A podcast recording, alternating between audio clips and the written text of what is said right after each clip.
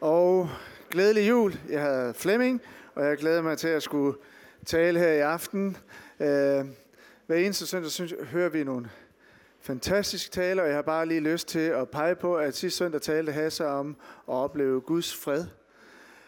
Midt i alle bekymringer og meget mere. Det talte rigtig, rigtig meget til mig. Hvis ikke du har hørt det, så vil jeg opmuntre dig til at gå ind på vores hjemmeside og lytte. Og så har jeg også lyst til, at man finder på plads at øh, anbefale en fremragende bog om, hvordan små øh, vaner, ændringer i dagligdagen, kan føre til enormt stor taknemmelighed og glæde. Og det er Lise Theisen her fra kirken, som har skrevet den her lille bog, og som du kan købe herefter ved gudstjenesten. Meget praktisk om at leve i taknemmelighed, vejen til ægte glæde. Så, ja. Og øh, det jeg gerne vil snakke om i aften, eller tale om, det er, at øh, det er helt enkelt. Det er den røde tråd. Det er, at din øh, faderen, Gud, din himmelske far, han længes efter at vise dig sin kærlighed. Og det tror jeg på, at han vil gøre i aften. Selvom vi øh, danskere, vi investerer seriøst i hjerternes fest med et forbrugsbudget på den gode side af 14 milliarder bruger vi på det, og det er stigende, har det været i en årrække med 5 procent, så er det med en følelse af, tænker jeg, når vi ser det alt sammen, øh, at der er noget, vi ikke helt forstår ved julen. Øh, julens budskab om, at Gud han kommer til os som en gave til et hvert menneske, øh, forsvinder lidt i baggrunden, når øh, hele den her gaveregn bliver selve omdrejningspunktet. Og det virker lidt som om, at vi er tæt på, uden at forstå. Og selvom vi øh, hygger på højtryk, så lykkes vi ikke nødvendigvis med at komme helt tæt på det, vi mennesker, vi dybest set længes efter. Og mens julen den også skal bringe os tæt på hinanden, så må vi desværre konstatere, at det er et stats, stats, altså Anne er sociolog, hun ved, hvad hun snakker om. Øh, og øh, det er et faktum, og det er jo ikke, øh, det er jo ikke morsomt, at 450.000 danskere føler sig ensomme i julen. Og endnu flere, mange oplever, at juletiden er et konfliktlandskab af brudte og mistede relationer. Og det her tema tæt på, uden at forstå, vil jeg gerne i dag pege på, at julehøjtidens budskab, det er også et hverdagsbudskab, som skal bringe os tæt på det, vi dybest set alle længes efter, tror jeg. Og det er at leve som den elskede. At leve som den elskede. Og nogle gange i livet, så går det op for os, at vi er tæt på det, vi ikke helt forstår. Og jeg er en af dem.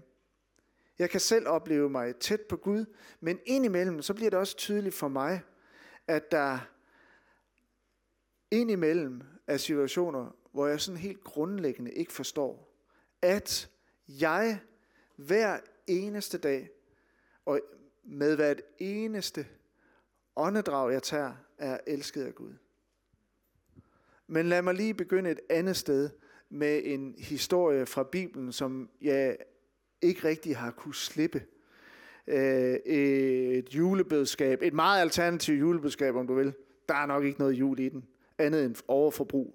Men det er en historie, som jeg tror på. Jeg tolker den som, at vi skal høre om en, der har virkelig brug for at leve som den elskede. Og det er Esters bog, det er konteksten. Så vi skal langt tilbage.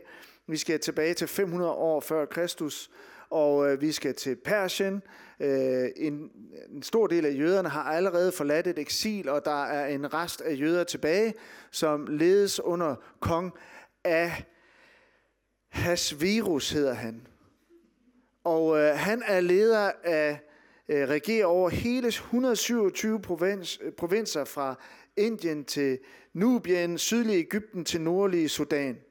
Og Ahasverus, han beslutter sig for, sådan starter det hele i Esters bog. Han beslutter sig for at udstille sin rigdom. Han indbyder alle indflydelsesrige politikere, herrefører, hoffolk, stormænd fra alle sine provinser til en ekstravagant fest, som en magtdemonstration på sin storhed og rigdom. Og her har jeg så lige hævet lidt ud af første kapitel. Han udstillede sin prægtige kongelige rigdom og sin storheds pomp og pragt i lang tid, 180 dage.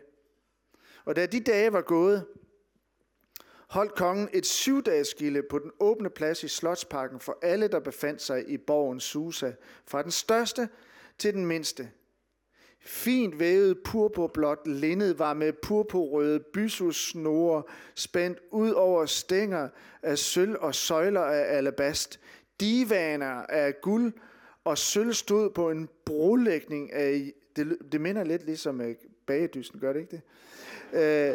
Øh, en brolægning af jade, alabast, perlemor og marmor. Der blev skænket op i guldbæger, og alle bægerne var forskellige, og efter kongens skik var der rigeligt af den kongelige vin. Samtidig holdt dronning Vasti øh, et gilde for kvinderne i kong Ahasveus kongeplads. På den syvende dag, hvor kongen var kommet i stemning af vinen, befalede han Ja. Og de syv enukker, der var kong Ahasveus personlige tjener, at føre dronning Vasti iført sit kongelige diadem frem for kongen, så han kunne vise hendes skønhed frem for øh, frem for folkene, for hun var meget smuk. Men dronning Vasti nægtede at følge kongens befaling, som øvnukkerne overbragte hende. Da blev kongen meget vred. Harmen vældede op i ham, og han rådspurgte vismændene, der var kyndige i at tyde tiderne. Kongen spurgte dem, hvad skal der ifølge loven ske med dronning Vasti, når hun ikke har adlydt befalingen fra kong Ahasveus, som eunukkerne overbragte hende? Og de svarede, hvis det behager kongen, så lad der udgå en kongelig befaling, der skal indskrives i Persiens og Mediens love, så den ikke kan ophæves. Vasti må ikke længere træde frem for kong Ahasveus. Dronningeværdigheden skal kongen tildele en anden kvinde, der er bedre end hun. Når den forordning, kongen har udstedt, bliver modtaget i hele hans rige, og det er stort, vil alle kvinder vise respekt for deres ægte mænd, fra den største til den mindste. Så den første fest blev altså afholdt i Kongens Borg i Susa. En 180 dage lang og ekstravagant fest, som Ahasverus så lige afslutter med en syvdages fest for alle i Slotsparken, mens hans dronning Vasti havde sin helt egen fest for sine forbindelser. Bare det der med, at de i Slotsparken alle drak af guldbæger, der var ikke to guldbæger, der var ens. Altså, jeg tror nok, fornemmer vi bare en lille snært af præstationstrang her. Bare en lille smule. Må ikke han stiller sig op i rækken af konger og kejser, historiske personligheder med deres ambitiøse storhedstrang til præstationer, deres behov for rigdom, magt, behagesyge, bekræftelse, perfektionisme. Og jeg tror, at Ahasverus, han kæmpede en helt forkert kamp. Jeg tror ikke, hans egentlige kamp gik på en ydre magt demonstration af rigdom og indflydelse. Jeg tror, den egentlige kamp foregik i hans indre, og det virker som om, at han er ved at udkonkurrere sig selv. For han havde alt til sin rådighed. Tænk sig, han havde alt. Men endte med at sætte al sin værdighed over styr, fordi hans smukke kone ikke lige havde lyst til at vise sit øh, diadem og, og, og sin skønhed ved hans fest. Og dermed så forvandledes alle de her overdådige festligheder øh, med et til et til mandsjuvenistisk magtpolitik. Dronningen hun skulle afsættes, fordi hun ikke ville dukke op af uvisse årsager. Ahasverus, du har jo alt, men du fyrer dronningen, som skulle være din kærlighed. Tænk dig om Ahasverus. Og nu må man jo ikke snakke dårligt om nogen, og selvfølgelig heller ikke folk i Bibelen. Men jeg tænkte, da jeg læste den historie, jeg tænkte, klaphat. og jeg kan ikke lade være med at tænke på, hvordan vi mennesker i dag også har så meget at være taknemmelige for på så mange måder. Men alligevel, så begår vi det ene relationsbrud efter det andet. Og det sker, når kærligheden i os bliver for lille. Så bliver fjendskab, strid, det bliver vores go-to. Det er det, vi altid kan finde ud af. Det er uvenskabet. Det er det, vi falder for let tilbage på. For når kærligheden i os mister terræn, så overtager forurettelse, krænkelse og beskyldninger automatisk som ukrudt. Og måske skulle vi tage ved lære af kong Ahasveus og ikke lukke døren for hurtigt for en dyrbar relation, og i stedet altid lade døren være lidt på klem. Også for dem, og for dem vi ikke kan lide. Historien her handler om, at vi kan være ekstremt rige udenpå, og samtidig ekstremt fattige indeni. Vi kan have alt, og vi kan endda opføre som den helt store festabe med verdens største klaphat, men føler os tomme indeni. Er Hasveus så tæt på, uden at forstå. Og resten af historien, den kan du bytte ud med en af julefilmene. Det er en dramatisk, det er en ironisk fortælling om, hvordan den jødiske Esther bliver Ahasveus nye dronning og senere redskab til at afværge en etnisk udrensning af de jødiske folk i Persien. En fantastisk historie. Men det jeg gerne vil pege på i dag, og som jeg håber kan være til opmuntring for alle os øh, her, det er, at vi har alle sammen mulighed for at leve som den elskede hver eneste dag. At vi blev, må blive opmærksomme på selve tilværelsens formål og, me, og mening. At vi tager den dybeste sandhed til os. Den dybeste sandhed om, at du er elsket, og du bør leve som den elskede. At vi er fra først til sidst den elskede, og hvordan det at leve som den elskede er vævet sammen med vores måde at tænke, tale og handle på i hverdagen. For hvad andet skulle vi finde, hvis vi virkelig af hjertet søger Gud? Du er genstand for den samme kærlighed som Jesus, der efter at han blev døbt og kom op af vandet, hørte en stemme fra oven sige, du er min elskede søn, i dig har jeg fundet velbehag. Og det kan vi ikke undgå at høre, hvis vi vil tæt på Gud. Du er den elskede, og i dig har jeg fundet velbehag. Den stemme, den lyder ovenfra, men den skal også lyde indefra. Og den bør sætte rammen for alle dine tanker om dig selv. Og den stemme, den kan være svær at identificere blandt mange andre stemmer i dit og mit liv, som vil fortælle os, at vi er en fejltagelse, at vi svigter, at vi er værdiløse. Alle stemmer af selvforagt, som vil forsøge at overdøve stemmen fra din fader. Men i aften, så længes faderen efter at fortælle dig, at han elsker dig. Et eller andet sted i os selv, når der er modgang, så forsøger vi at finde ud af, hvad der sker i vores liv. Og hvis man allerede på forhånd har givet efter for fristelsen øh, for at nedvurdere sig selv, så vil modgang og mislykkethed bare forstærke den følelse hver gang vi oplever det. Så vi gør alle klogt i at være på vagt over for de forkerte stemmer, der konstant har til hensigt, Øh, at vi skal underkende os selv. Men som den elskede, så skal din mislykkethed, hvis du oplever det, løftes ud af forbandelsens mørke og ind i velsignelsens lys. Vi skal sejre med lyset fra faderens ansigt, som står i salme 44. Lyset fra faderens ansigt. Så lad mig spørge dig i aften. Med hånden på hjertet. Lytter du nogensinde til de her devaluerende stemmer i dit liv? Og hvis du gør, giver du efter for de her degraderende påstande. Påstande, som kun medfører, at du fyldes med følelser af at være uønsket, forfejlet og forladt. Eller lever du dagligt som den elskede? Er det det, du tænker om dig selv om morgenen, når du står op? Jeg er den elskede. Gud har velbehag i mig. Hvad er det for stemmer, der taler højst i dit indre? Er det stemmen i dit indre, der lyder, du er den elskede, i dig har jeg fundet velbehag, som altid vinder din indre konkurrence?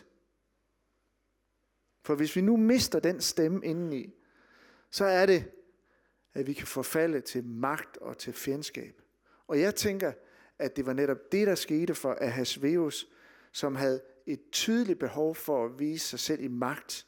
Og det styrede ham ind i isolation og i fjendskab. Og måske hans overdrevne selvhævdelse dækkede over en indre selvforagt. Måske er Hasveus med sin selvhævdelse forsøgt at dulme et mindre værd. Og det regnestykke, det er en klassiker, og regnestykket kommer aldrig til at gå op. For i virkeligheden, så kan ingen af vores gode evner ophæve vores mindre værd. Jeg skulle have haft noget at tegne på. Men jo.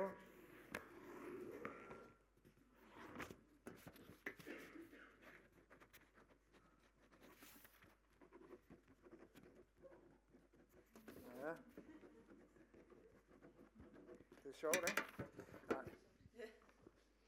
Min, min, øh, min matematiklærer sagde, tavshed er guld i gymnasiet. Så jeg er ikke så god til matematik. Men her er en graf. Og så her til, på den ene side, der er vores mindre værd, og på den anden side, vores gaver og evner. Kan I se det nede bagved? Nej. Nej. Det er også første gang, jeg har gjort sådan noget. Men altså, vi har overskud, gaver og evner, og så har vi et underskud, vi har mindre værd. Og vi vil gerne flade den kurve ud. Og øh, det regnestykke kommer aldrig til at gå op. Vi kan, i virkeligheden, så er der ingen af vores gaver og evner her i livet, der kan ophæve vores mindre værd.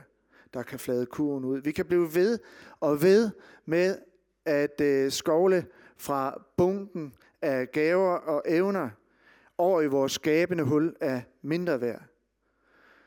Og vi tænker, bevis du noget værd, gør noget betydningsfuldt, bare et eller andet, som gør dig fortjent til at blive elsket. Men vi kan aldrig flade kurven ud.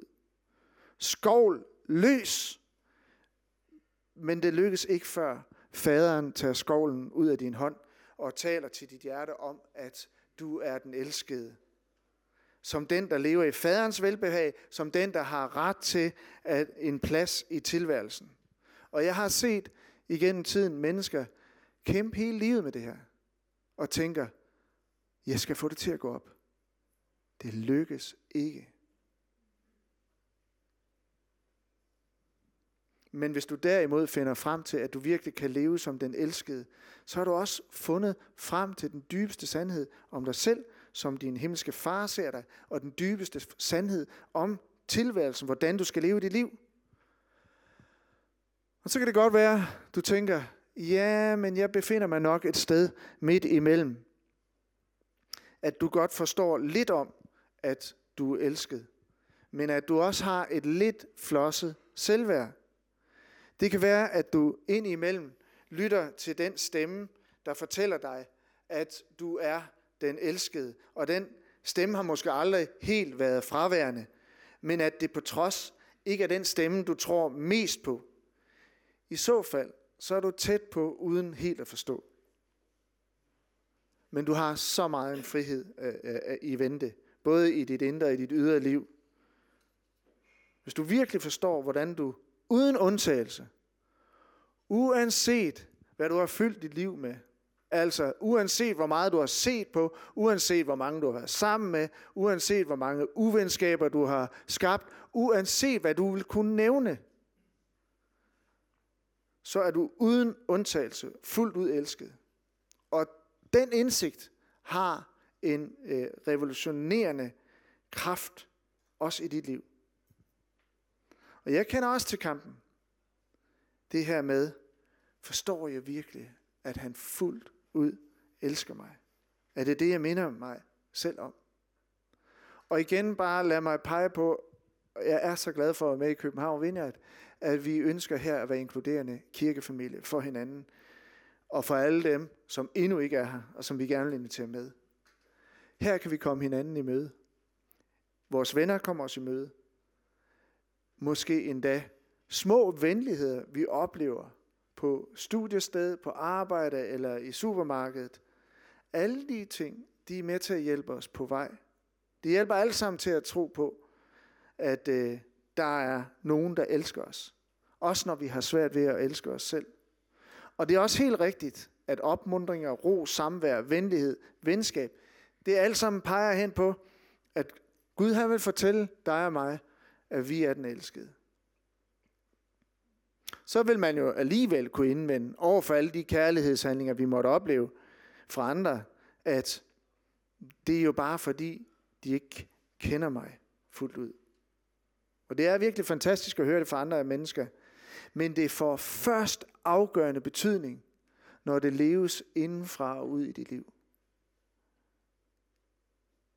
Derfor har alle de her kærlighedstegn, kærlighedserklæringer, hvordan du end oplever dem, og hvor fantastisk de end er, de har ikke nogen afgørende forskel, hvis du alligevel ikke ind i dybet af dig selv føler dig elsket. Og vores problem som menneske er, at vi ikke bare sådan automatisk oplever os som den elskede. Det er noget, vi skal blive til. Det kan da være, at du tænker, hvis jeg bare finder et andet menneske, der virkelig elsker mig, en som jeg kan dele livet med, en kæreste, en ægtefælle, så kan jeg også finde ud af at leve som den elskede. Men ikke engang en elskende ægtefælle er nok. Problemet løses ikke bare automatisk ved, at du finder en at dele livet med. Kærlighed mellem to mennesker, det kan være en fantastisk ledetråd. Men det bliver heller aldrig mere end en ledetråd. ledetråd. For der vil altid være forskel på at være elsket af et andet menneske, og at være elsket af Gud som far. Fordi vores grundproblem, ifølge Bibelen, er, at selv den største mellemmenneskelige kærlighed aldrig helt er nok. Ikke engang forældrekærligheden er helt nok til at møde det behov, vi har.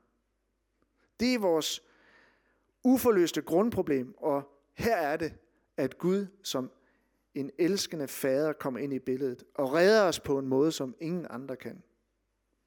Og for at slå det fast med syvtommersøm, gik han i døden for os på et kors, imens denne verdens selvfornedrende stemmer havlede ned over ham.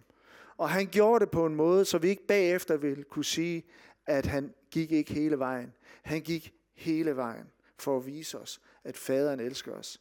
Hans død, det var samtidig en demonstration af, at magt og fornedrelse kan føre til død, og samtidig en demonstration af, at kærlighed sejrer over mørket. Og hvis du Overvej at lade dig fylde af den her kærlighed og følge Jesus, og det kan være, at du sidder her i aften og tænker i de baner, så skal du vide, at det her, det sker kun gennem det vildeste vågestykke i dit liv, nemlig ved at tage imod det gennem tro. Det her det er en trosag. Måske vil det være dit største vågestykke nogensinde, især for dig, som igen lang tid har været isoleret med de forkerte stemmer. For hvis du ikke oplever dig selv som den oprigtigt elskede, vil du i dit indre altid kunne så tvivl om, hvorvidt det nu også er helt rigtigt, at du er den elskede. Det nye vågestykke, at tro på Guds kærlighed, det betyder fremover, at du, når de fornedrende stemmer kommer eller fylder dig, så vil du altid fremover kigge hen på korset. For korset er det eneste sted, hvor du for alvor kan bytte mindre været ud med et liv som den elskede. Og det er ved korset, alle de fornedrende stemmer forstummer. Der vil du se, at du for altid er fuldt ud elsket, og at du har Guds velbehag. Og herefter, så kan du dagligt blive ved med at lytte til stemmen. Du er den elskede, og i dig har jeg fundet velbehag. Også i de situationer, hvor du er allermest utålmodig. Og ved at holde dit fokus fast på korset, så undgår du også at havne i en overfladisk selvforelskelse, baseret på dine egne gaver og evner. For det er kun i mødet mellem skaberen og det skabte, at kærligheden går så dybt, at du herefter virkelig kan sige, jeg er den elskede, jeg har hans velbehag. Så først når du er tæt på faderen, vil du forstå. På korset at finde dit sande, elskede jeg, er at finde mening med dit liv. Og Ahasverus, han søgte efter skønheden. Han havde fyldt sit liv med skønhed. Hvad mangler? Men han forstod ikke, at han skulle søge den i Guds stemme dybt i sit indre. Så kan det være, at du tænker her til sidst, eller nu lægger jeg ordene i din mund. Du tænker, hvordan gør man, hvis man skal lade den sandhed om at leve som den elskede, tage skikkelse i alt, hvad man tænker, siger og gør? Tæt på og lyt. Tæt på Gud som fader. Så bliver alle de her præstationsbaserede forsøg på at opleve sig elsket meningsløse. Det er umuligt at gøre sig fortjent eller konkurrere om Guds kærlighed. Guds kærlighed omfatter hver eneste menneske uden undtagelse. Uanset hvor meget vi fejler. Hver enkelt med hans eller hendes særlige individualitet. Og ikke før vi har fundet vores plads i faderens favn, så kan vi erfare den altfavnende, ikke sammenlignende kærlighed og føle os helt trygge. Så den helt enestående opdagelse i dit og mit liv går ud på, at du i dit inderste først forstår, at du er udvalgt af ham. Han har valgt dig. Du er simpelthen udtaget af faderen. Du er ønsket. Du er dyrebar. Du er fagnet med alle dine fejl. Prøv at høre, som salmisten siger det i salmernes bog, kapitel 139. Siger til Gud, det var dig, der dannede mine nyere. Du flettede mig sammen i min mors liv. Jeg takker dig, fordi jeg er underfuldt skabt. Underfuld af dine gerninger. Jeg ved det fuldt ud. Tænk sig at kunne sige om sig selv, det her, jeg, jeg er underfuldt skabt. Når jeg tænker på mig selv, så må jeg bare sige, underfuld af dine gerninger. Jeg ved det fuldt ud. Det er det, vi skal stå op til at du er udvalgt. Det er grundlaget for, at du kan leve som den elskede.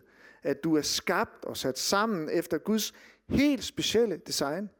Du ser ud som Gud, han har skabt dig og ville det. Både indeni og udenpå. Det skulle få dig til at sige, jeg takker dig, fordi jeg er underfuldt skabt.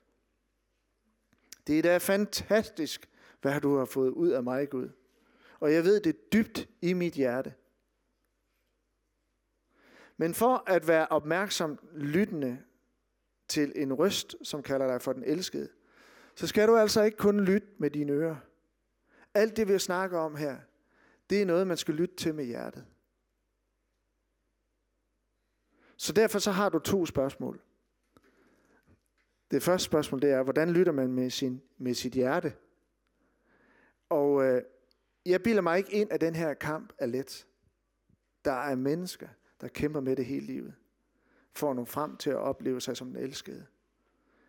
Og jeg tror, at et godt sted at starte, der hvor vi begynder, det er at identificere og afsløre de fornedrende stemmer i vores liv.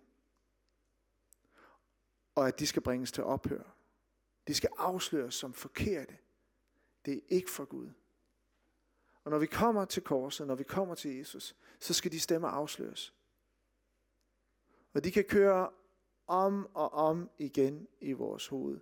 Der står et andet sted i Bibelen, at enhver tanke skal tages til fange under Kristus. Og det kan være nok så svært.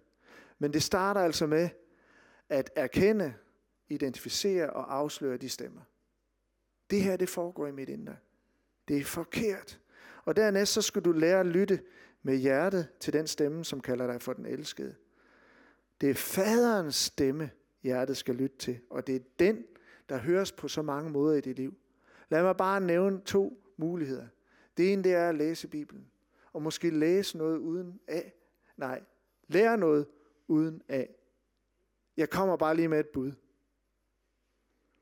Paulus siger, for jeg er vis på, at hverken død eller liv, eller engle, eller magter, eller kræfter, eller noget i det høje, eller det dybe, eller nogen anden skabning, kan skille os fra Guds kærlighed i Kristus Jesus, vor Herre.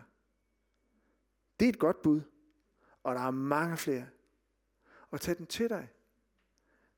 Tal de ord til dit hjerte i stedet for. Og så sker der også det, at når vi prioriterer at komme i vores kirkefamilie, i vores inkluderende kirkefamilie, at der kan vi høre faderens stemme. Det er derfor mange prioriterer at gå til gudstjeneste og i netværksgrupper og mission julegave og plan A og alt muligt andet. Det er også derfor, at når vi får børn, så tager vi det med i børnekirke, alt sammen for at vi kan lære at lytte til den røst, der lærer os at leve som den elskede. Vi havde mange børn øh, til mission julegave, der var nede under og høre øh, om Gud.